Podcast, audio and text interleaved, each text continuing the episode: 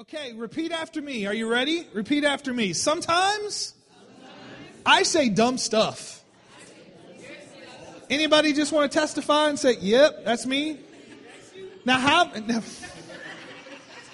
Now how many of you are sitting next to someone that says dumb stuff from time to time? Now no elbows, don't don't rib wives, don't don't get anybody.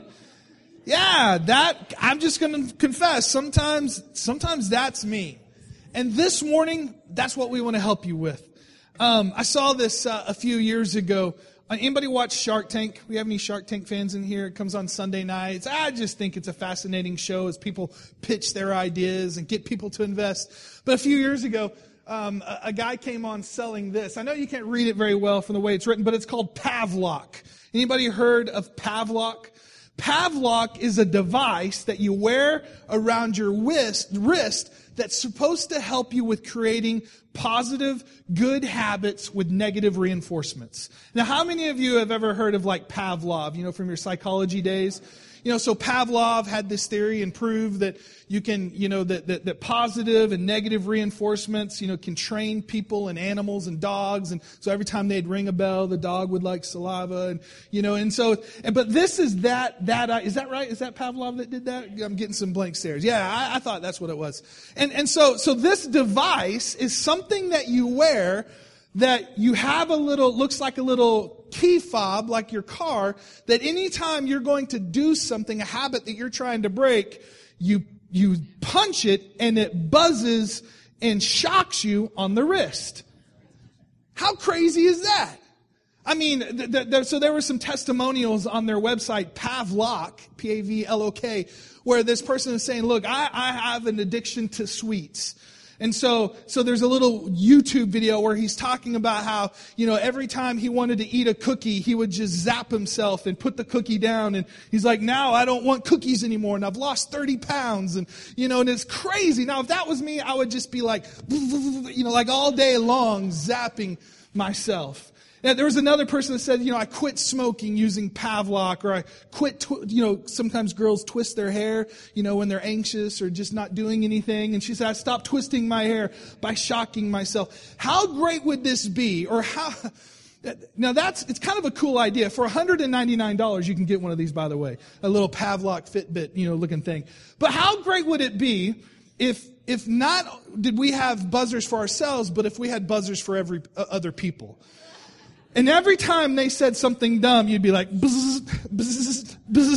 mean, some of us would just be walking around like this, just twitching all over the place because we would just be turning into a ball of energy because we're constantly being shocked. The guy who invented this came up with the idea because he was, he said he was addicted to social media. And so he literally hired somebody to, I guess he just had a lot of money to blow because he hired somebody to stay with him and to work with him. And every time they saw him pick up his phone and get on Facebook, they would slap him across the face. Now, how many of you say, I'd do that for free? Like, if I'm willing, I'm willing to sacrifice and be that person to slap somebody into a positive or to ne- out of a negative habit. It's crazy to think about. But here's the truth. It could probably help some of us. If we had that little shock to say, hey, what's coming out of your mouth may not be a good thing, that may not be such a bad device to have to keep us from saying some things that hurt the people around us. Right? It's just true. Sometimes, sometimes we need a little bit of help in saying and doing the right things with the people that God has put in our lives. And that's what this series is all about. This series us is about this. Jesus said the greatest commandment is this to love the Lord your God with all your heart, soul, mind, and strength. And then he said this, and he said the second is just like the first. In another translation, the second is equally important to love your neighbor as yourself. Now, what I'm beginning to believe and what I understand in this message is that God really cares about how we treat each other. And that's what this series is about. Is, is how do we treat each other well? If, if, if Jesus says that the second greatest commandment is the way that we love the people that God has placed in our worlds, then maybe we need we need to get a little bit better at it because here's the truth is we're not always good at it we might need a, need a little bit of help and that's what we're talking about today is how do we how do we align ourselves with other people so that we don't alienate them from our lives I put a definition in your notes. If, you if you're a note taker, pull those out. If not, you can read from the screen above me. The definition of alignment is this. It means choosing the action or response that a person most emotionally needs in that moment. Now, what does that look like? Looks like this. Have you ever been in a conversation where someone that you're talking to is just being emotional? Now, it, it, something is going on in the world and they're being emotional, and you can tell that as you're talking to them, you're just making matters worse. Anybody ever been there before? Fellas, every single one of you should be raising your hands because we've all been there before where, where we're trying to say the right thing, but in that moment we're just making it worse because we're not getting there. We're not aligning ourselves with that other person. Look at this verse. Are you ready? This is Romans chapter 12, verse 15. This is Paul talking. He says, Rejoice with those who rejoice, and mourn with those who mourn. Another version says, Weep with those who weep. Now, it seems so simple, right? Rejoice with those who rejoice, and weep or mourn with those who mourn. But here's the deal is that oftentimes we do it backwards. Oftentimes we do it backwards. It's like that kid who comes home and, and, and, and they, they're all pumped and they're all excited, you know, because they made the game winning shot or they got an A on the test or, or, or something happened and, and, and we just say, you know what? I don't want you to get a big head. You know, and so, so we don't celebrate with them. We just say, hey, we just need to stay humble about this. You got a 92. Well, why didn't you get a 98? You can do better than that. You know, and, and so, so we, so we kind of rain on their parade because we're afraid of, of letting them have a big head. Or another thing that happens often in the church on this side of mourning with those who mourn. Have you ever been in one of those situations where someone is just, is just crying or, or weeping and, and they have some sort of loss going on in their life, whether it's a, you know, a, a spouse or a job or even a pet or a dog or whatever, and it's really emotional to them? And sometimes we get ourselves in that situation. We're like, we don't know what to do. And so we put our arms around them when we say something like this. It's going to be okay. Don't, don't cry. It's going to be okay. Don't cry. But the scripture says mourn with those who mourn. No, cry. Crying is God's way of us that He gave us for getting out our pain. And sometimes we stifle that because we just don't know what to say and we just don't know what to do. And when we do that, we stifle that person's spirit. No, the scripture says that when someone's mourning, when someone's crying, when someone's weeping, we weep with them. And, and, and sometimes in the church, we put off this idea that it's actually unspiritual to weep. Have you ever been at a funeral and, and people are like, oh, he's in a better place. There's no reason to be sad. It's like, oh, come on. Come on. I mean, even Jesus cried at the funeral of a good friend. It's okay to weep. It's okay to be sad. It's okay. We don't have to spiritualize things. The scripture actually says to mourn with those who mourn. We need to put ourselves in a position where others, other people feel like we get them. This person gets me. I love this verse. I put this verse in your notes. I actually want you to read it with me because it's a good one. It's Proverbs 25 20. Are you ready? It's in the bottom of your notes, so you can read it on the screen. It says, Singing cheerful songs to a person with a heavy heart is like ta- taking someone's coat in cold weather or pouring vinegar in a wound. Now think about what that's saying. It's very descriptive. Singing cheerful songs to someone who's sad he says it's like taking someone's coat when they're cold, or, or you know that saying, pouring salt on a wound? You don't want to do that. I mean, that hurts. So it's like pouring vinegar on a wound. It just makes them feel worse. So how do we know if we're doing this or not? How do we know if we're aligning ourselves with the people around us? I just put a little respond. When you respond in the right way, this is how you know that you're doing it right. Are you ready? I'm not going to spend a lot of time on these, but here's just a couple examples. One, people feel cared about and valued. When you do alignment right, the people around you, they just feel cared about. They feel valued. People feel heard and understood. They, they know that you're hearing them, and not that just you're hearing the words, but that, but that you understand where they're coming from. When you're doing it right, people experience comfort and encouragement. People experience healing when you do alignment right. People feel free to let go of their anger and frustration. Now here's the deal. When we do it, when we don't do it right, this is what happens. We make angry people even more angry. We make frustrated people even more frustrated. You see, when God created man, are you ready? When God created man, all the way in the beginning in Genesis, He created this world, and over and over again He said, It's good, it's good, it's good, it's good. And then God created man, right?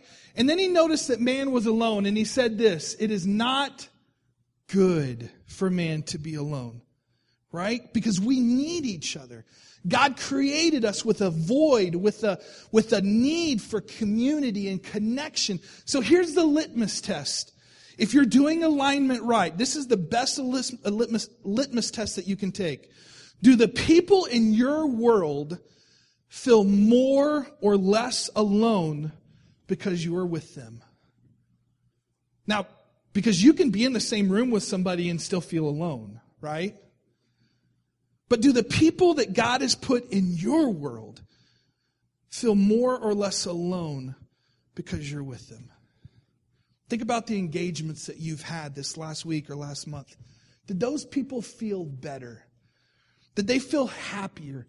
Did they feel understood? Did they feel comfort? Did they feel healing because you were with them?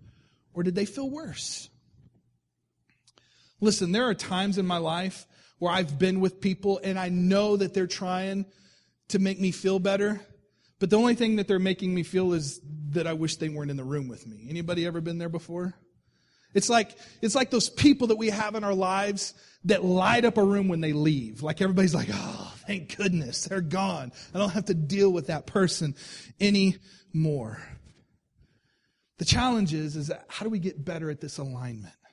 so that the people in our lives feel connected to and don't feel alone? Here's it's, it's a great question. I'm glad you asked it because here's a few thoughts. Are you ready? The first one is this. If you're taking notes, write this with me. Be proactive with alignment. If you want to get good at it, if you want to make people feel heard and understood and loved, then be proactive with it. How many of you have someone in your life that you just love to be around? Anybody?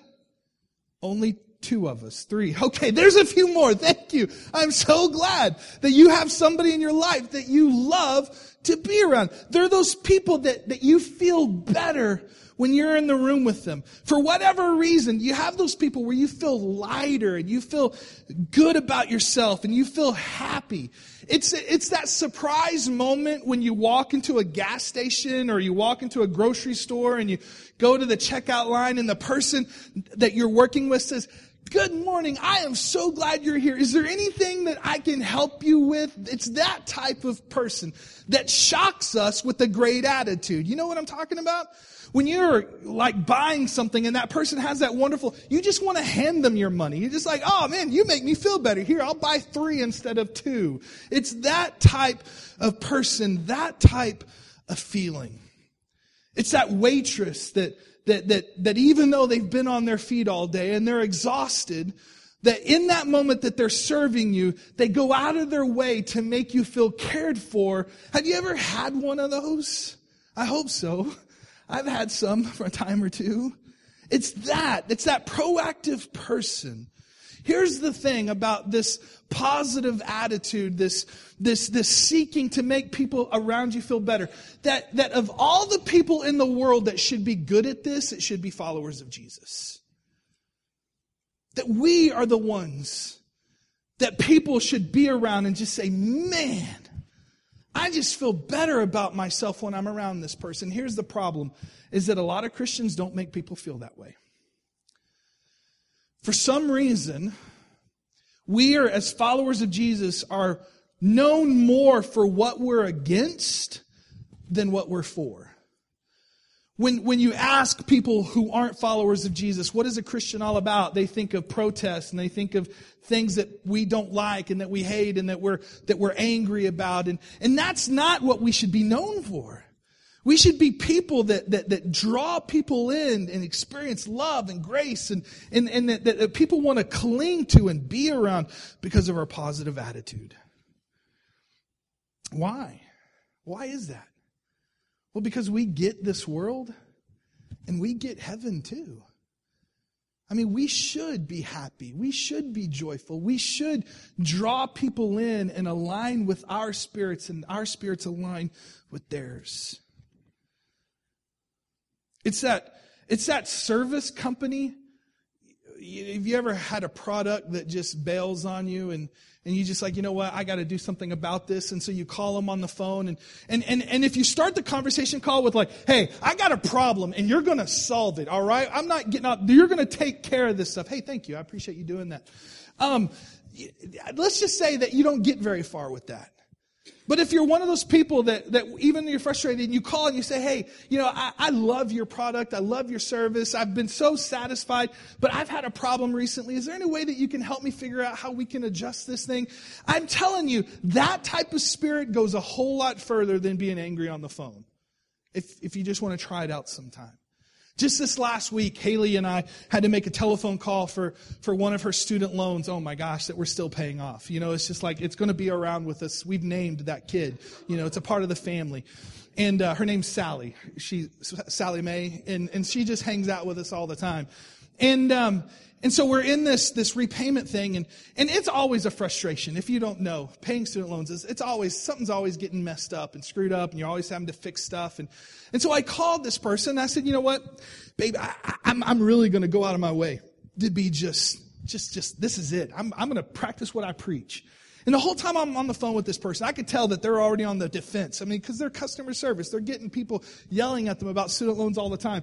And I'm just being the complete opposite hey, I just, just need a, a, quick question. We're trying to figure out this application online. Could you walk me through this process? And, and as we were talking, she was trying to help us out. And, and she's like, you know, I don't have the answer to your problem, but I do want to tell you this, that you don't want to go this route. Because if you go this route, then they're going to get a specialist involved and then they're going to start digging into all this stuff. And you just want to leave that all alone because that might hurt you in the end. This is what you want to do to go forward. And, and my thought was, is that she didn't have to go out of her way to help me. Like she just could have said, Hey, I'm not the person. You called this person and they're going to figure it out, but it may not work to your advantage. And so you're just, she could have just sent us down that road and got us land blasted. But instead she said, Hey, let me work with you. Let me help you figure this out. Let's, I don't, I can't solve your problem, but I can, I can get you to the right person that will do something favorable for you instead of hitting you upside the head.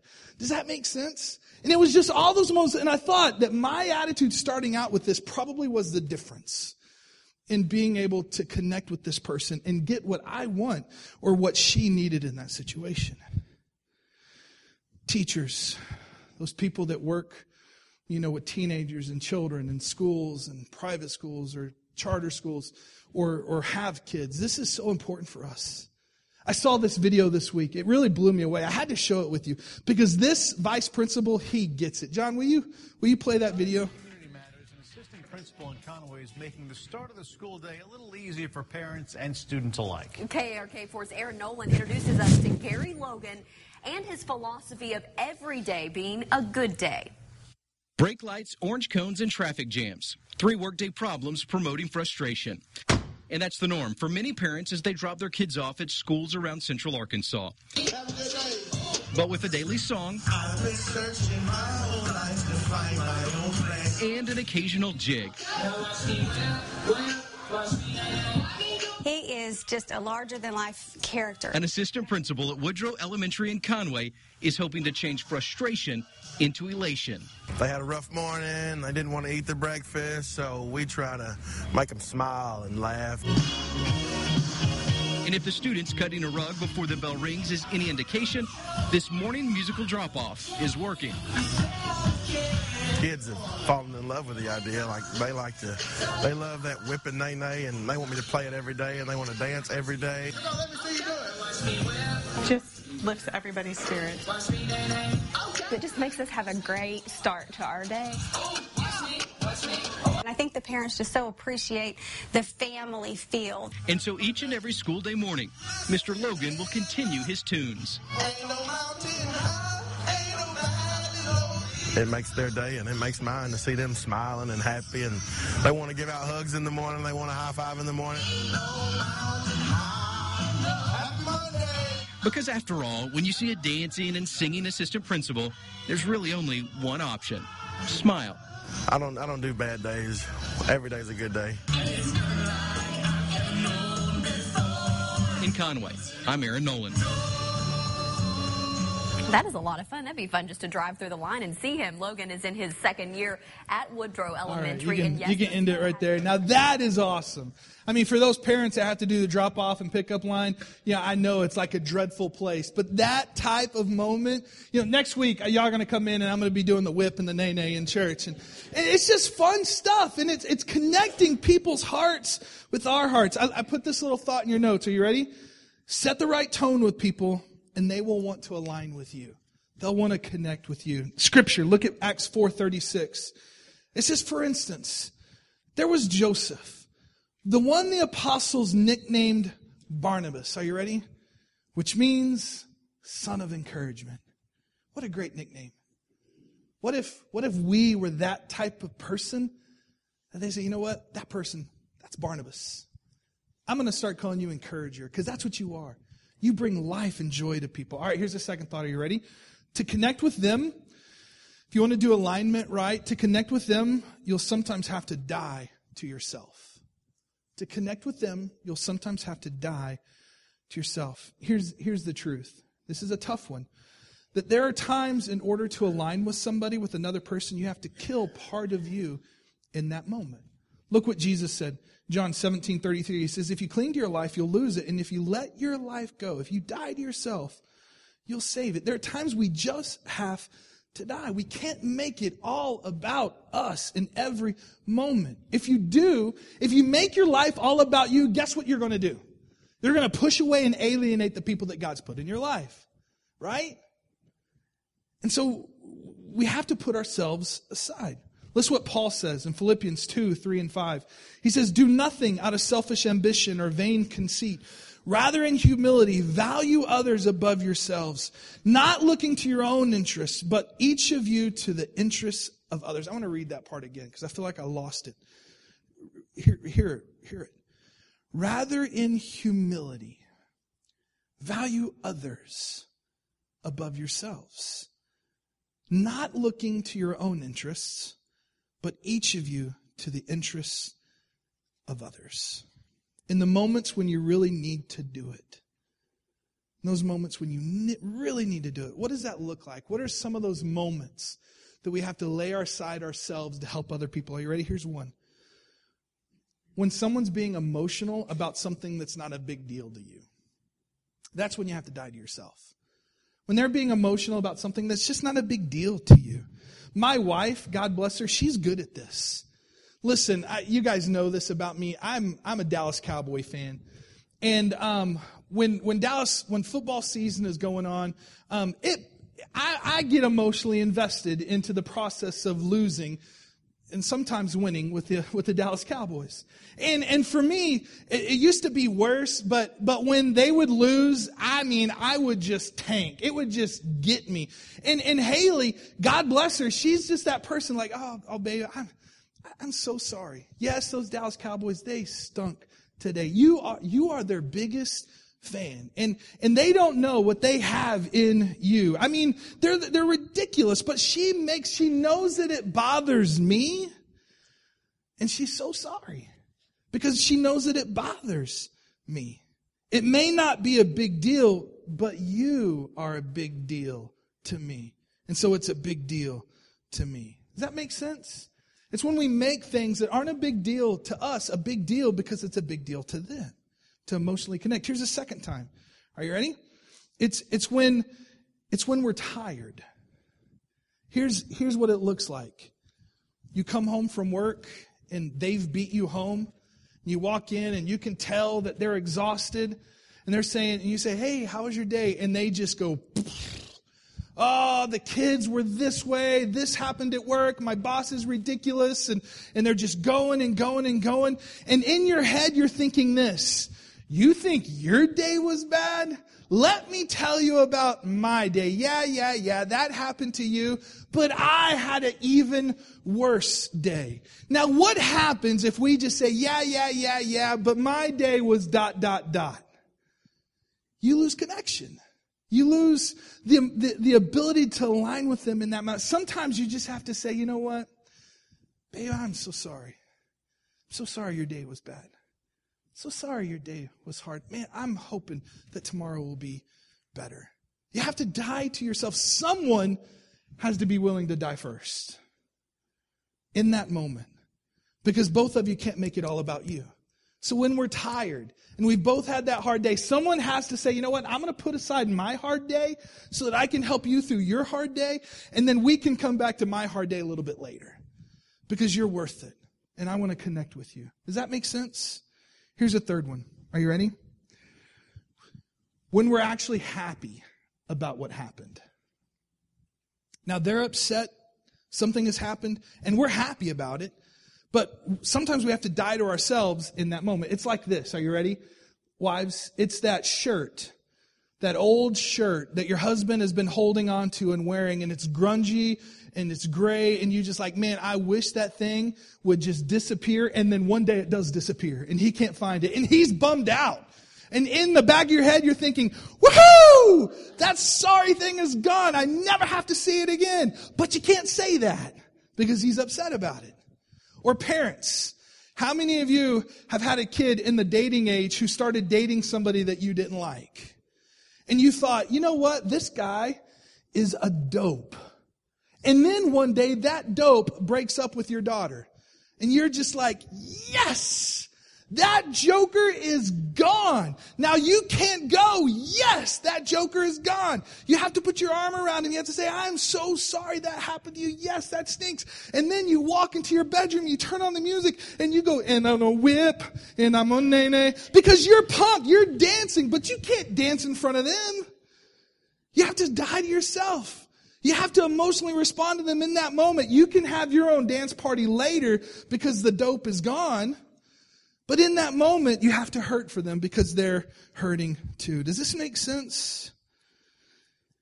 We have to put our needs aside in that moment so that we can tend to their needs. This is what it means to die to yourself. I put this in your notes. Such a good thought. To meet the needs of someone else, you have to momentarily let go of your own.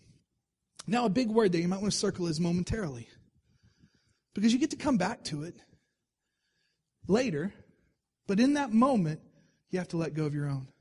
Here's a third right. Here's a third thing. If you want to align with other people, don't try to fix it. Just feel it. How many of you have ever made the mistake of trying to fix something that somebody didn't want fixed? They were just trying to tell you about a problem they were having. Every most guys should be raising their hands. This is me. This is I struggle with this. Haley will come home from work and I'll just say, "Hey babe, how was your day?" And she said, let me tell you about dot, dot, dot. And she'll start telling me about what's going on and how frustrating it is and how exhausting it is with this client. Well, she doesn't tell me the client's names because that would be unethical, but about the situations. And, and I'll just say, well, babe, this is what you ought to do.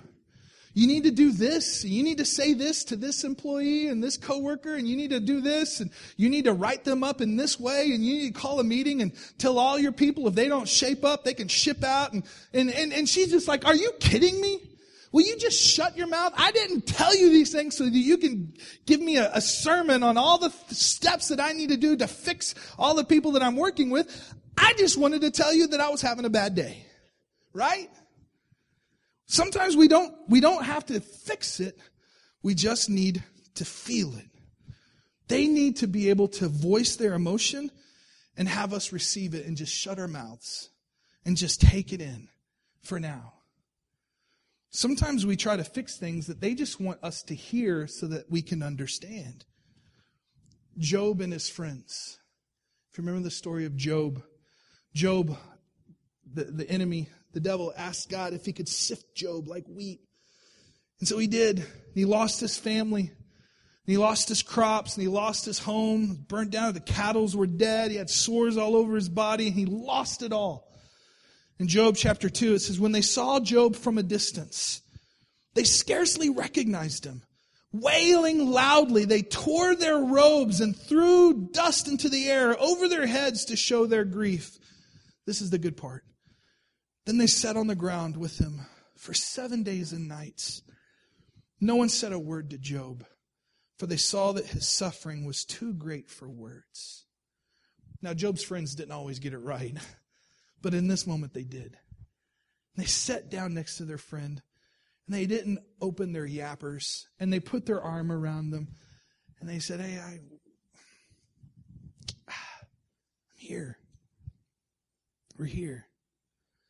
Don't try to fix it. If you want to align with other people, don't try to fix it. Just feel it. Just feel it. Here's a last thought. Are you ready? This is an important one. Probably the most important. Be as gracious with others as God is with you. If you want to align with other people, then be as gracious with others as God is with you. One of the times that people most need your alignment with them is when they've failed you, or they've wronged you, or they've disappointed you, or they've done something that they knew has upset you, or they broke something that you cherished. When people feel the shame of that moment, and, and, and sometimes we confront them and we get all riled up and they're feeling shame and, and, and we seize that moment and we just say, Are you stupid? What were you thinking doing that? And you did this and you broke this and you wrecked this. And it's like, no, no, no, no, no, no, no. Stop. We do this with our kids. What's wrong with you? You're acting just like your father. You take that shame and you multiply it. Their heart is already broken. They already feel the moment. And we take that heart and we put it in our hands and we just mash it up real good. You feel bad? Let me show you what feeling bad feels like. We miss an opportunity to bring healing. Now, the question I have is is that what God does to us? No. No. He takes our broken hearts and He heals them, He soothes them, He brings hope, and brings healing. Sometimes, for some reason, we feel the freedom to vent the full extent of our anger and frustration with the people that we love when all they need is understanding and compassion. Look what Paul wrote. Now, this is going to be convicting to some of us, and it should. It's Colossians 3 12 and 13. It says, Since God chose you to be the holy people he loves, you must, you might want to circle those two words. You must clothe yourselves. Are you ready? With tender hearted mercy with kindness, humility, gentleness, patience. Now, for some reason, all those words remind me of things that, that we need when someone's done something wrong, right? We need mercy, tender hearted mercy, kindness, humility, gentleness, and patience. Are you ready? Make allowance for each other's faults and forgive anyone who offends you. Uh, we might need to circle those words too. Forgive anyone who offends you. Remember, the Lord forgave you. So you must, circle, underline, star, whatever you have to do to get your attention, you must forgive others. Ah, Paul, what are you talking about? No, you must. I, a friend of mine told a story in a sermon about a pastor who was talking about a friend of his um, that, that had a BMW, an old classic BMW that he had restored. It was a car that he had rebuilt. Um, he you know, needed a lot of work on it, and he found the parts and ordered them in, and then rebuilt some of the parts in the engine, and and it was just like his labor of love. You guys know that labor of love of rebuilding a car. Maybe some of you ladies do too. I have no idea. I know I don't. stay away from those things. It took years for him to finish. He got it all nice and beautiful and all the things rebuilt and all the dings and dents, you know, hammered out and looking beautiful. And then he got it all painted. And I mean, it was just the gym. He hardly ever drove the thing. It was so, it was like that, that once a month weekend driver when you're driving. It was up in the Northwest, like Seattle area. And when the weather's really good and you could cruise with the windows down and, and just really enjoy the outdoors. You know, he says that it was one of those special occasion cars and ones that you would take to the car show and line up, you know, and everybody ooh and ah over how beautiful it was. He didn't hardly ever drive it, and he never, rarely, ever let someone else drive it. But his wife, Lori, asked him one day, Can I drive the car? She had an appointment downtown with a client. She really wanted to impress him. She's like, I, I got to drive that car. And she was all dressed up in her suit. And she's like, How cool would that be to pull up in this beautiful car and take this person around to the appointments they had to do? And I think she was a realtor or something. And just wanted it to be one of those moments. And he was like, All right, I guess you can drive the car. Gave the keys. She took off downtown. She found herself in the left lane, face in two lanes, in the left lane, you know, coming with two lanes on the other side, and no barricade in the middle. And, and as she was driving, um, the car that was in the other lane just started drifting into her lane, um, like it was on a cell phone or something. And, and as she saw the car drifting into her lane, her first reaction was just to change lanes really fast. And she changed lanes really fast without looking.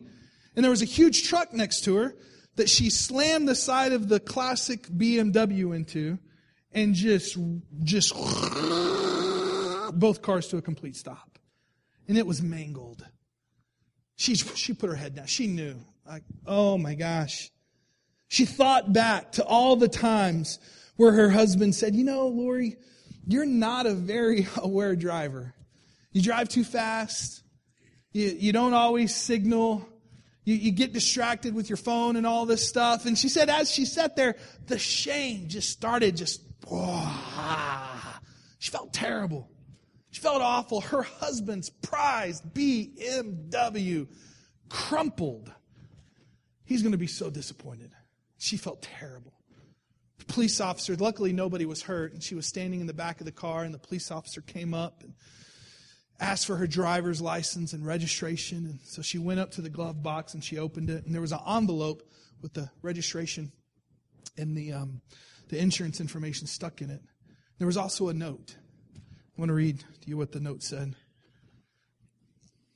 It said, Dear Lori, if you're reading this, then you've likely had an accident. Don't worry. I trust this means that you're all right. And that's what really matters to me.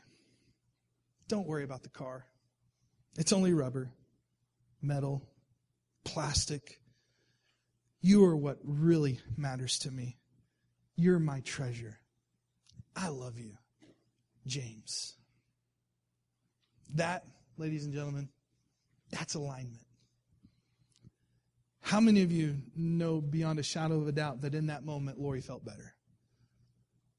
She'd already been forgiven before she ever had an accident. What she thought was her husband's most prized possession, she wasn't even close to being right. She was. That thing didn't matter. She's all that mattered. Here's what I want you to understand. Is it just like James extended his love and that note of grace to his wife before she ever needed it? God has given us his grace to us before we even knew that we needed it and before we ever understood that we failed him. He's there with his arms wide open. And just like God made this grace available to us before we even needed it, so we can align ourselves with other people and show them grace before they even realized they needed it and extend it to them. Repeat after me. Are you ready? Sometimes I say dumb stuff. And Lord, help me to stop.